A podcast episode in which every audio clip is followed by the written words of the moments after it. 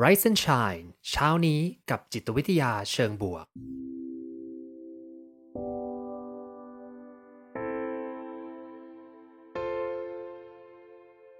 สวัสดีครับ ยินดีต้อนรับเข้าสู่พอดแคสต์เพื่อทุกท่าน อยู่กับผม ภูมิธีรพุทธปิติชัด ผมเป็นอาจารย์มหาวิทยาลัย และผู้คลั่งไคล้เกี่ยวกับเรื่องราวของจิตวิทยาเชิงบวก และการนำไปประยุกต์ใช้ในชีวิตประจำวัน รวมทั้งการทำงานในองค์กร เหมือนเช่นเคยนะครับ ผมจะมาส่งกำลังใจให้ทุกท่าน ออกไปทำชีวิตให้น่าใช้ในทุกๆวันกันนะครับ ก็ไร้สัญชัยแน่นอนว่าสนับสนุนโดยซิกหน้าประกันภัยนะครับ ขอบคุณซิกหน้าประกันภัย ร่วมสนับสนุนการสร้าง forward thinking community เพื่อให้คุณได้คิดและทำเพื่อชีวิตที่ดีของคุณนะครับโอเคครับ วันนี้ตอนเช้าตอนแรกนี่เปิดเร็วๆเลย เพราะว่าวันนี้เนี่ยอยากให้เป็นเวลาของแขกรับเชิญที่ผมเชิญมา ด้วยความที่หัวข้อเนี่ยเป็นหัวข้อที่ตรงกับอาจารย์ท่านนี้ด้วยนะครับผมวันนี้นะครับก็อยู่กับอาจารย์ทิพนภานะครับ เป็นอาจารย์ประจำอยู่ที่จุฬานะครับผมอยู่ที่คณะจิตวิทยา แล้วก็อาจารย์เนี่ยได้จริง ๆ แปลหนังสือไว้มีหลายเรื่องเล่มเหมือนกันนะครับ เดี๋ยววันนี้ให้อาจารย์มาแนะนำแต่ว่าเล่มที่ตอนนี้อาจารย์กำลังทำอยู่เนี่ยก็คือเรื่องของ fearless organization นะที่เมื่อวานคุยไปของ ดรเอมี่เอ็ดมันสันเนี่ยครับผมเดี๋ยวจะให้วันนี้มาคุยเรื่องราวเกี่ยวกับหนังสือเล่มนี้ แล้วก็เรื่องราวทั่วไปเกี่ยวกับ psychological safety กันนะครับ ก็ยินดีต้อนรับอาจารย์ทิพย์นภานะครับ อาจารย์ทิพย์ครับ ก็อยากให้อาจารย์ทิพย์แนะนำตัวหน่อยครับผม ค่ะ สวัสดีอาจารย์ภูมิค่ะ แล้วก็สวัสดีทุกๆคนที่ฟังอยู่นะคะ ก็ชื่อทิพย์นภาหวนสุริยาที่ว่าอาจารย์ทิพย์แล้วกันเนาะก็ ตอนนี้ทำงานประจำแหละเป็นอาจารย์จริง ๆ เป็นสาขาจิตวิทยาสังคมนะคะแล้วก็สอนวิจงวิจัยอะไรประมาณนี้ แล้วก็แต่ว่าก็ได้ก็มีความสนใจในจิตวิทยาเชิงบวกบ้างนั่นเป็นสาเหตุที่เราเจอกันกับอาจารย์ภูมิเนาะที่ที่แคลมอนนะคะ ก็ค่ะก็ตอนนี้ก็สอนอยู่ทำงานอื่นๆที่สนใจก็จะมีเรื่องของงานแปลก็จริงๆ ก็เป็นคนชอบ ทำงานแปลหนังสือมาเรื่อยๆอะค่ะ หนังสือที่แปลไปก็จะมี TED Talk อะค่ะ The Official TED Guide to Public Speaking อะไรอย่างนี้เป็นต้นนะคะ มี Teach Like Finland สอนฟินแบบเรียนสนุกแบบฟินแลนด์อะไรประมาณนี้ แล้วก็หนังสือจิตวิทยาสังคมอะไรอย่างเงี้ยค่ะ ตอนนี้ที่เล่มที่กำลังแปลอยู่ แล้วก็อาจารย์ภูมิชวนมาพูดคุยวันนี้ก็คือเป็นหนังสือของอาจารย์เอมี่เอ็ดมุนเซนแล้วก็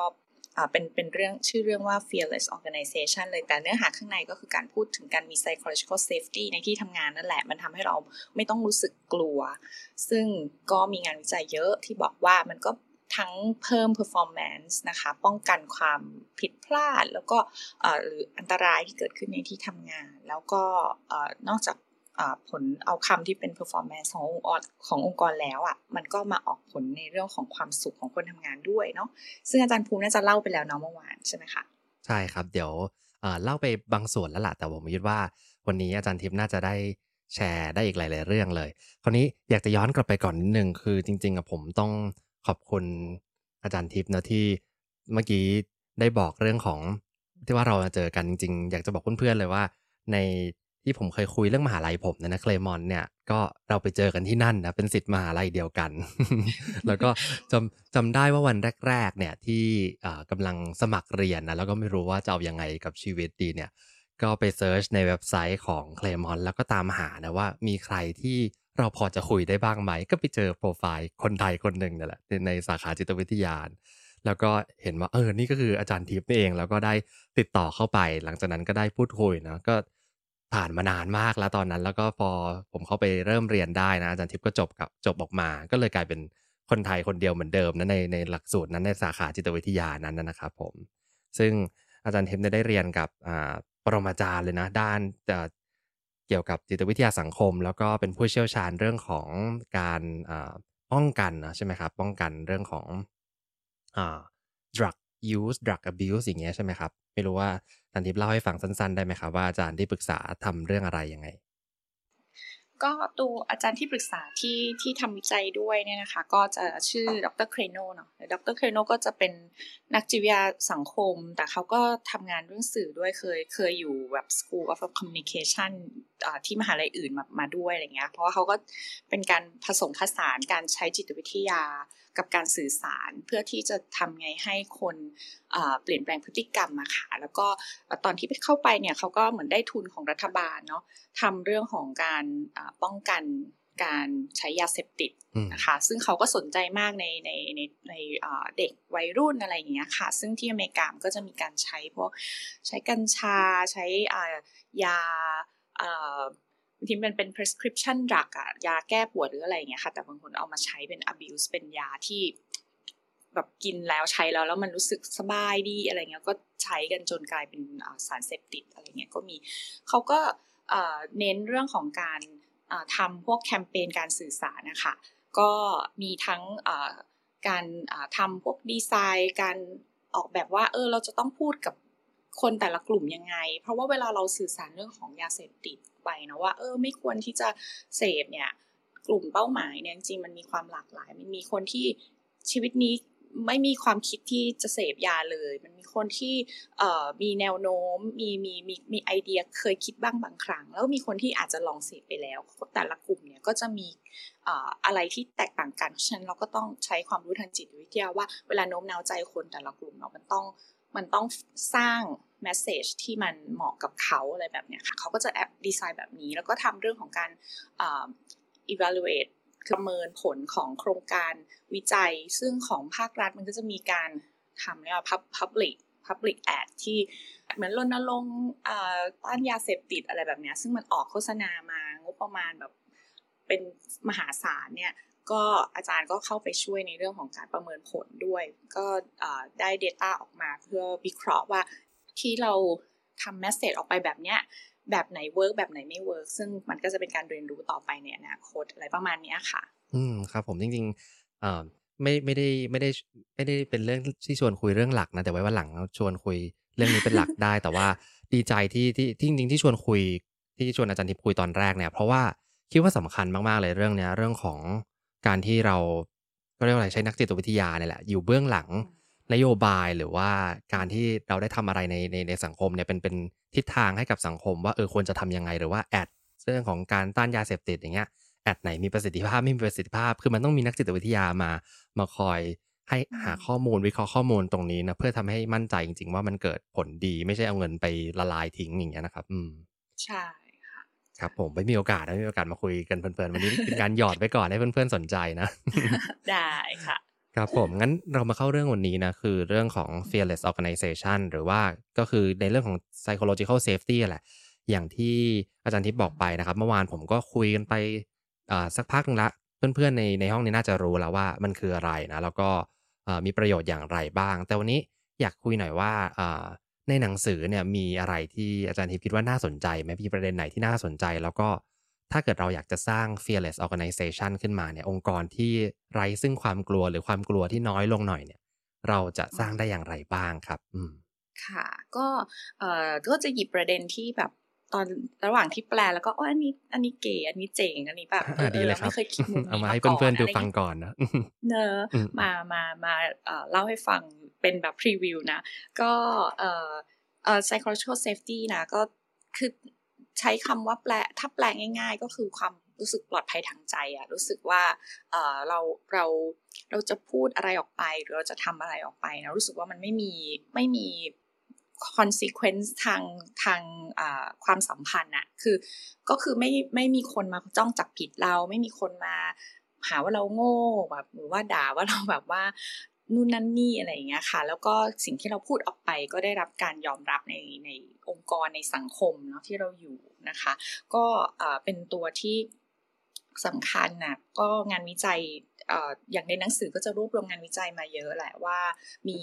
ผลยังไงบ้างกับองค์กรนะคะ แล้วก็ทั้งรวบรวม case study ด้วยที่น่าสนใจ อย่างเมื่อวานอาจารย์ภูมิน่าจะเล่าเรื่อง case study ไปบ้างแล้วอะไรเงี้ยค่ะ ก็จะมีทั้งเคสขององค์กรที่ประสบความสำเร็จ เพราะว่ามี psychological safety แล้วองค์กรที่ล้มเหลว แล้วก็เกิดอะไรนะหายนะอะไรอย่างเงี้ยนะคะเอ่อทีนี้ psychological safety อะเวลาที่เราเราพูดถึงอันนี้บอกว่ามีความปลอดภัยทางใจนะต้องมันก็จะมีความแบบ เออเราเรา เข้าใจว่ามันคืออะไร บางทีก็อาจจะแบบมองแล้ว มันดูเหมือนอย่างอื่นหรือเปล่าอะไรเงี้ยค่ะ อย่างเช่น อะ มันคือการไนส์ต่อกันหรือเปล่า เออ ถ้าบอกว่ามันคือการที่เออเราไม่รู้ไม่รู้สึกว่าเราต้องได้รับ consequence ทางทางความสัมพันธ์ทางสังคมอะ่ะ คือการที่เราพูดอะไรออกไปแล้วไม่ไม่ไม่ได้รับการแบบตอบกลับแย่ๆเลยอะไรเงี้ย แต่มันไม่ใช่แค่แบบว่า เราพูดไนส์ต่อกันแล้วมันมี psychological safety อันนี้เป็นประเด็นหนึ่งที่อยากจะบอกคุณผู้ฟัง ไม่ใช่ว่าเราเข้าไปในองค์กรที่คนเขาพูดจาหวานๆต่อกันพูดดีๆต่อกัน แล้วมันแสดงว่าที่นี่มี psychological safety อะมันไม่ใช่นะคะ มันคือแค่มันคือแค่ภาพที่ที่ปรากฏเนาะเพราะว่าจริง ๆ บางทีการพูดไนส์ต่อกัน อาจจะเป็นการสะท้อนว่าเขาไม่กล้าที่จะพูดจริง ๆ แล้วคือกลัว ไม่กล้าที่จะพูดอะไรออกไปตรงๆอะไรอย่างเงี้ย นะคะ กลายเป็นว่าเออมันเป็นการไม่ไม่ไม่สื่อสารไม่ไม่บอกว่ามันมีข้อผิดพลาดอะไร แล้วมันก็จะนำไปสู่ความผิดพลาดที่จริงๆอาจจะควรจะป้องกันได้ถ้าเราพูดกันอะไรเงี้ยนะนะคะ ก็แล้วก็ อีกอย่างหนึ่งที่มันอาจจะคลายอาจจะพูดว่าอย่างเช่นคำว่า trust อะไรเงี้ยอ๋อ psychological safety ก็คือ trust หรือเปล่าอะไรเงี้ยก็เหมือนกันไหมอะไรเงี้ยคือถ้าเป็นคำว่า trust นะมันจะเป็นการมุมมองว่าเราเชื่อมั่นในคนอื่นนะคะ แต่ว่า psychological safety มันคือความรู้สึกของเราอะว่าคนอื่นเชื่อมั่นในตัวเราหรือเปล่าเนาะมันคือมุมมองว่า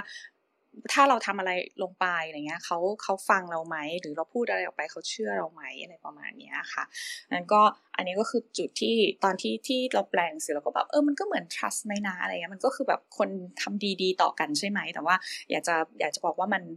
ไม่ไม่ใช่แค่พูดดีต่อกันหรือว่าแค่ trust กันเฉยๆอะค่ะก็ก็มีความแตกต่างนิดนึงเนาะทีนี้พูดถึงว่าแล้วทำไมมันถึงต้องต้องมี safety อะก็ ก็องค์กร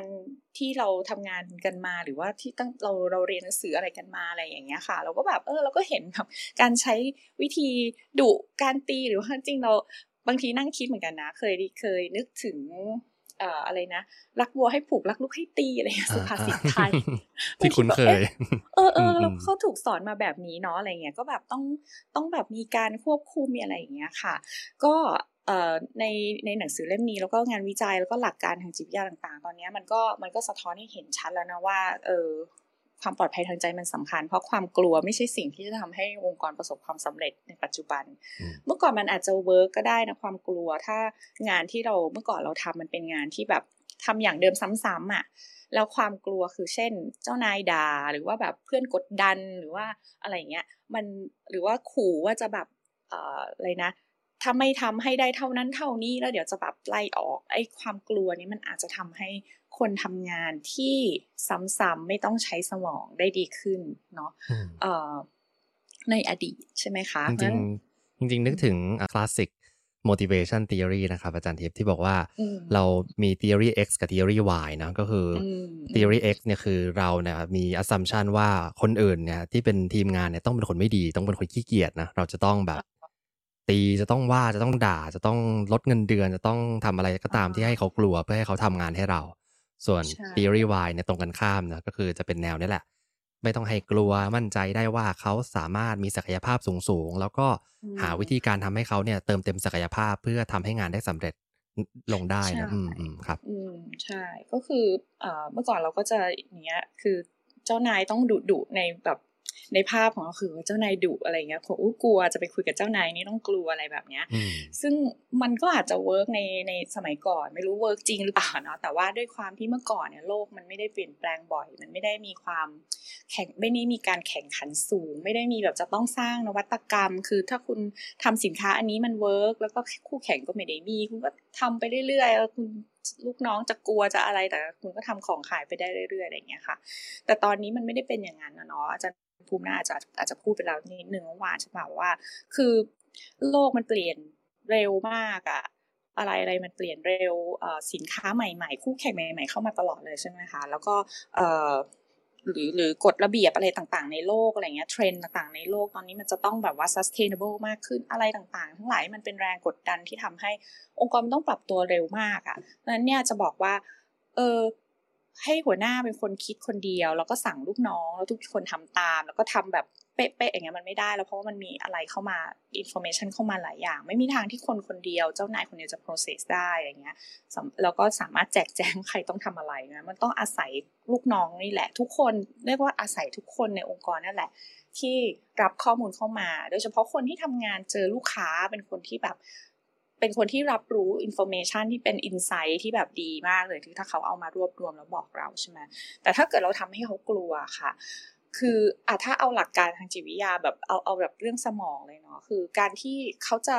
ประมวลผลข้อมูล แล้วก็คิด solution อะไรใหม่ๆ สร้างนวัตกรรมเราทำนู่นนั่นนี่สินค้าอะไรอย่างเงี้ยมันจะได้ตอบโจทย์ลูกค้า อันนี้มันใช้สมองส่วน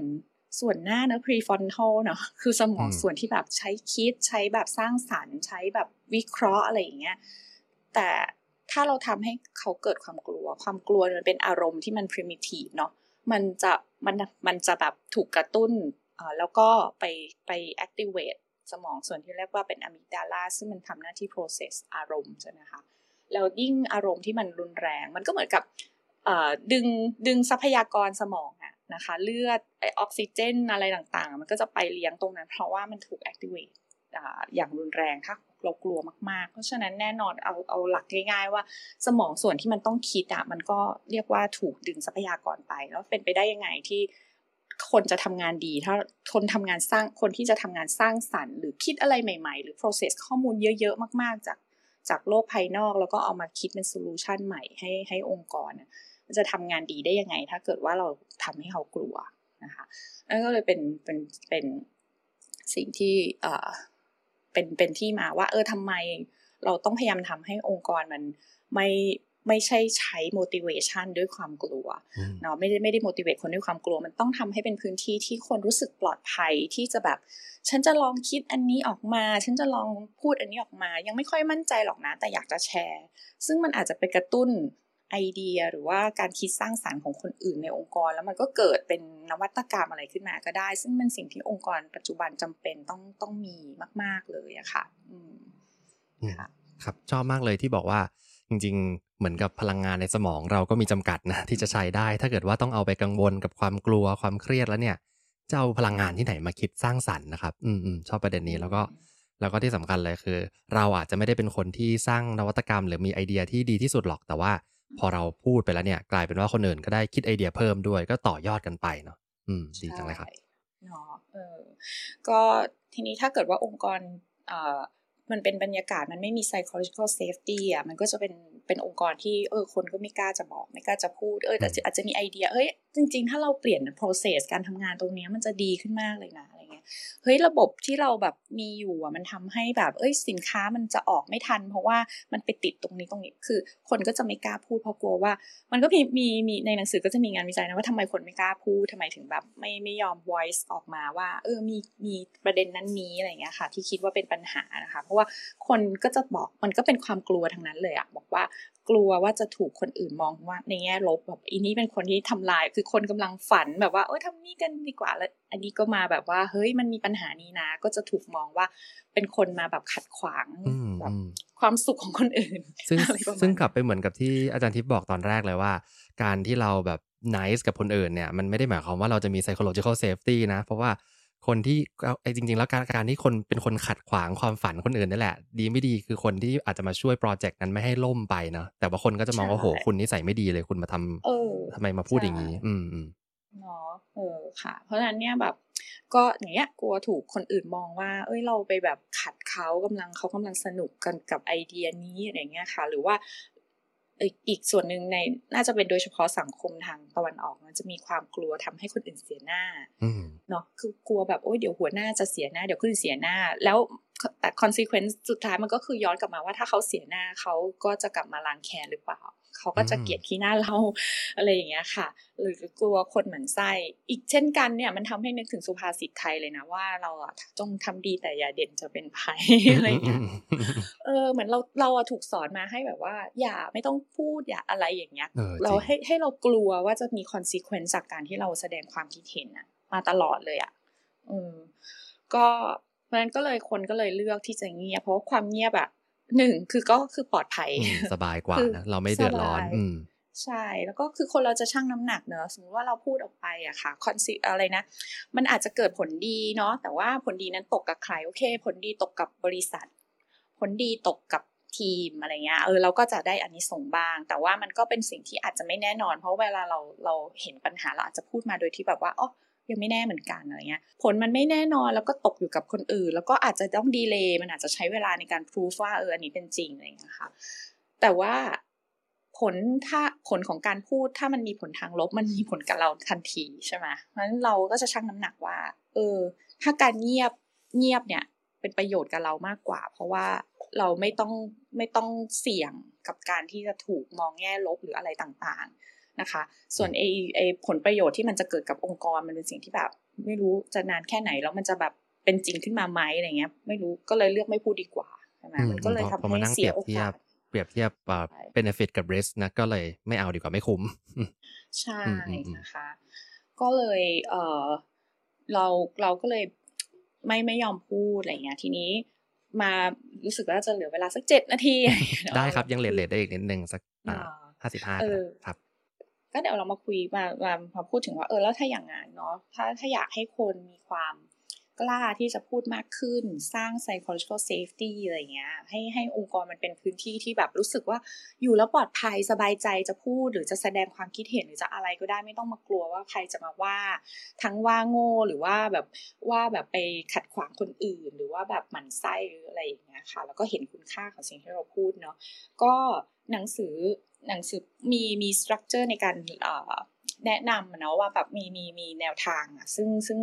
ก็ค่อนข้างเรียบเรียบเรียงไว้ได้ดีเลยเดี๋ยวเดี๋ยวเล่าคร่าวๆแล้วกันเนาะนะคะ ก็คือ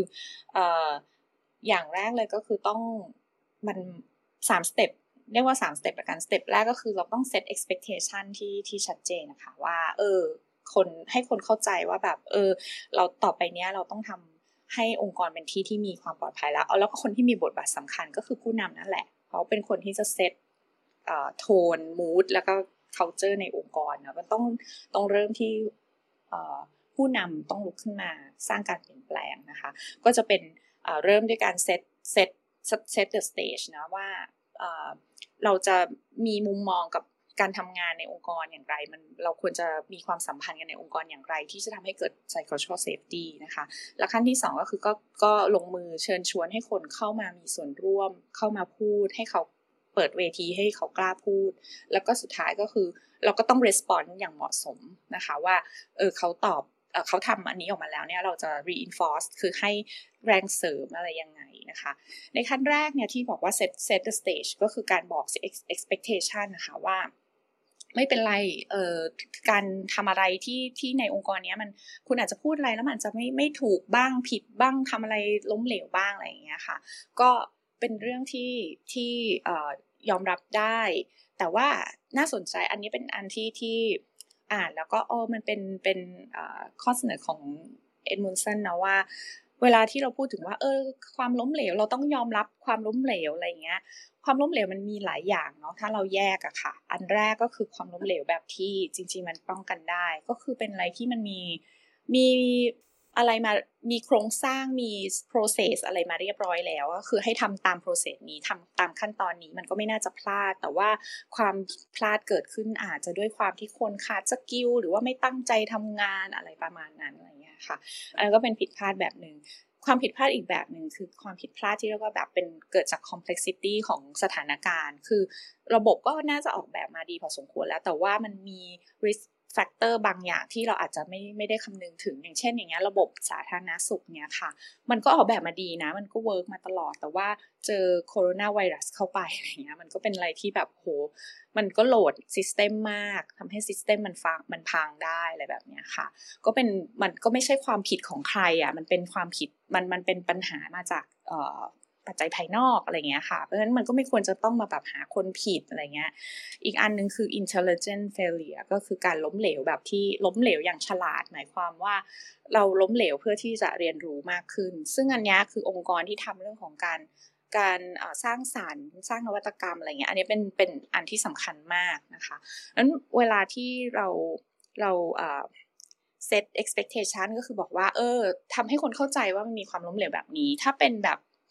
แบบแรกที่ความล้เหลวแบบป้องกันได้ คือซิสเต็มเนี้ยมันมีความค่อนข้างอยู่ตัวอยู่แล้ว คุณทำตาม process มันก็จะไม่ผิดโอเค เพราะฉะนั้นอันเนี้ยก็บอกบอกกับผู้คนว่าแบบเออ ก็พยายามทำตามนี้ ถ้าเกิดทำไม่ได้ก็บอก เพราะว่าความล้มเหลวตรงนี้มันอาจจะเกิดจากความที่คุณขาด skill ขาดความรู้หรือว่าไม่ได้รับการ training หรือว่าอาจจะไม่ได้ไม่ได้ตั้งใจหรือว่า ขาดขาดความ attention ในบางช่วงอะไรเงี้ยนั้นตรงเนี้ยมันมันป้องกันได้ มันก็เป็นสิ่งที่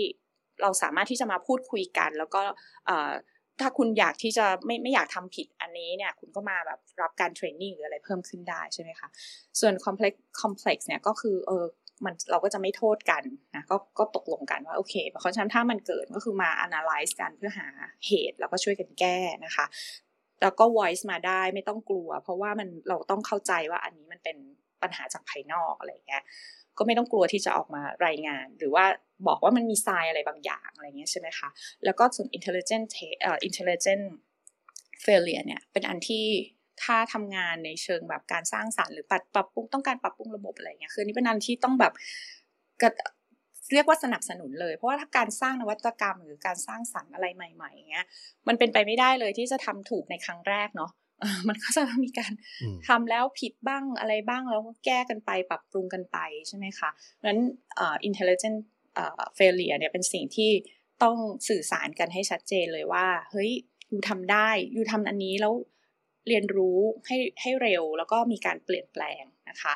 เอ่อ ก็อันนี้ก็จะเป็นการ set the stage แล้วอีกอย่างหนึ่งก็คือในในการ set expectation ตรงนี้ก็คือต้องบอกเขาบอกผู้คนในองค์กรนะว่า สิ่งที่เขาทำอยู่อะมันมันมีคุณค่าและมีความหมายด้วยนะ เพราะฉะนั้นเนี่ยพูดมาเถอะแสดงความเห็นออกมาเถอะความล้มเหลวที่เราที่เราแยกแยะกันเนี่ยเราสามารถแยกแยะได้แล้วก็ไม่ต้องกลัวว่าจะคุณจะถูกเบลมอะไรเงี้ยมันมีทางแก้เสมอ แต่ว่าให้ให้ขอให้พูดมาเถอะเพราะว่า คุณอาจจะเป็นคนที่ป้องกันไม่ให้เกิดหายนะอะไรบางอย่าง ซึ่งมันอาจจะหมายถึงชีวิตผู้คนหรือว่าลูกค้าหรือว่าความอยู่รอดของบริษัทก็ได้อะไรอย่างเงี้ยค่ะเนาะก็แล้วก็ต้องตัวผู้นำเองอะก็ต้องแสดงถึงความแบบ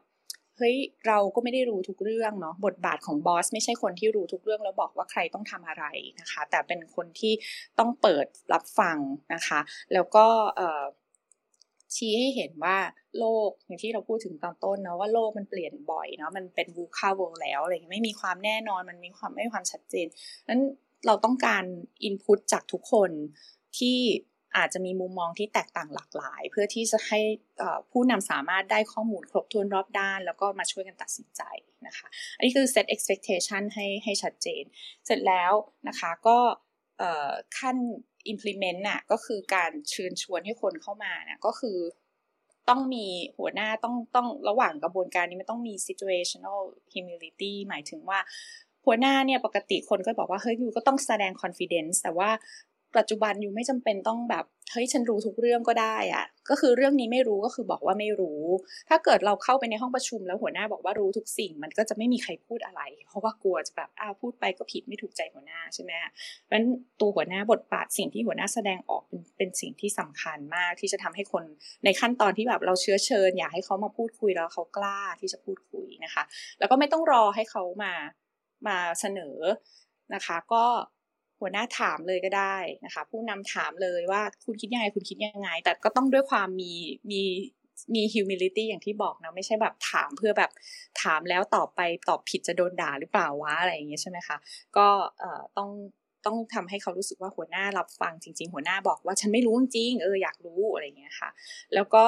สร้างให้มันเกิดสตรัคเจอร์ในการเปิดรับฟังและแลกเปลี่ยนความคิดเห็นขึ้นมาจริงๆอะอย่างที่ Google เนี่ยเขาจะมี G2G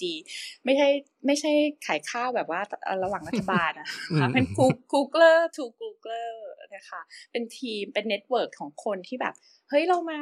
รวมกลุ่มแล้วพูดคุยแลกเปลี่ยนกันเฮ้ยเราเคยเจอปัญหาอันนี้อะไรอย่างเงี้ยค่ะ ซึ่งมันเป็นมันเป็นจุดที่หรือหรือมีไอเดียอะไรเสนอ มันก็จะเป็นเหมือนเครือข่ายของมีมีมีสถานที่มี forum สำหรับให้คนสามารถรู้เลยว่าสันมาที่นี่ฉันสามารถพูดได้เต็มที่ แล้วไม่มีการจัดการคือมันอาจจะไม่สามารถเป็นได้ทั้งองค์กรเนอะอะไรเงี้ยตอนแรก แต่ว่าถ้าอย่างน้อยเริ่มมีการเซตพื้นที่ที่ หรือฟอรัมที่แบบมันเป็นแบบเนี้ยแล้วมันจะเริ่มเกิดบรรยากาศขึ้นมาใช่ไหมคะว่าเฮ้ยมาที่นี่เราพูดอะไรก็ได้อะไรเงี้ยแลกเปลี่ยนกันได้เต็มที่อะไรเงี้ยมันก็ทำให้ให้ไม่ใช่ว่ารอว่าเออเมื่อไหร่จะพูดแล้วสตรัคเจอร์ขององค์กรเป็นเหมือนเดิมนะมันไม่ก็อาจจะไม่เกิดการเปลี่ยนแปลง สุดท้ายเขาพูดออกมาแล้วก็ต้อง response อย่างเหมาะสม อย่างเมื่อกี้เราบอก expectation ว่าคุณล้มเหลวได้ แต่ว่า ล้มเหลวมันมี 3 แบบนะคะ ล้มเหลวแบบป้องกันได้ คุณก็ต้องจะ response ยังไงให้มัน productive ก็คือโอเคงั้นก็มาเดี๋ยวมา training กันไม่จำเป็นต้องไปด่าเขาอะไม่จำเป็นต้องไปบอกว่าเอออะไรเงี้ยโอเคทำผิดเพราะอะไรขาด skill ตรงนี้ก็ไป training ใช่ไหมมันก็มีการที่แก้ไขได้ ไม่ต้องไปทำให้คนรู้สึกแย่ใช่ไหมคะหรือถ้าเป็นเรื่องของ complex complex uh, failure ด้วยด้วย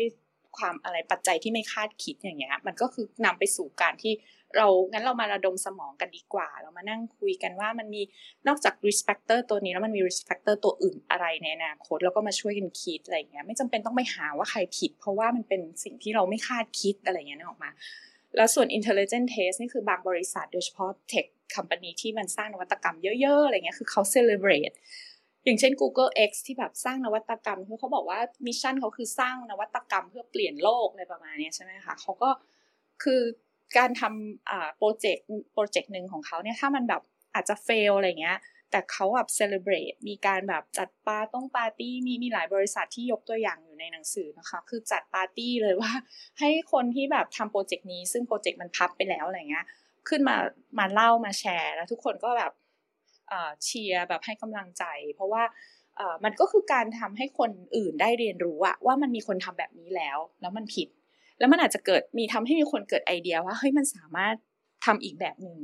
แล้วมันก็สร้างนวัตกรรมขึ้นมาก็ได้ ที่อย่างที่อาจารย์ภูมิพูดเมื่อสักครู่ว่าบางทีเราเราอาจจะไม่ได้สร้างมันสำเร็จก็ได้ เราอาจจะเป็นต้นคิด หรือเราอาจจะทำล้มเหลวก็ได้ แต่มันอาจถ้าเราได้แชร์กันนะโดยที่ไม่เกิดไม่มันไม่มีความรู้สึกกลัวใช่ไหมไม่มีความรู้สึกว่าแบบเฮ้ยพูดไปเดี๋ยวจะหาว่าเขาก็จะมองว่าฉันแบบล้มเหลวฉันโง่อะไรอย่างเงี้ยที่ทำพลาดหรือว่าล้มหรือหรือโปรเจกต์นี้ไม่สำเร็จอะ ถ้าเราไม่กลัวที่จะแชร์พวกนี้ออกไปอะมันจะมีอนุ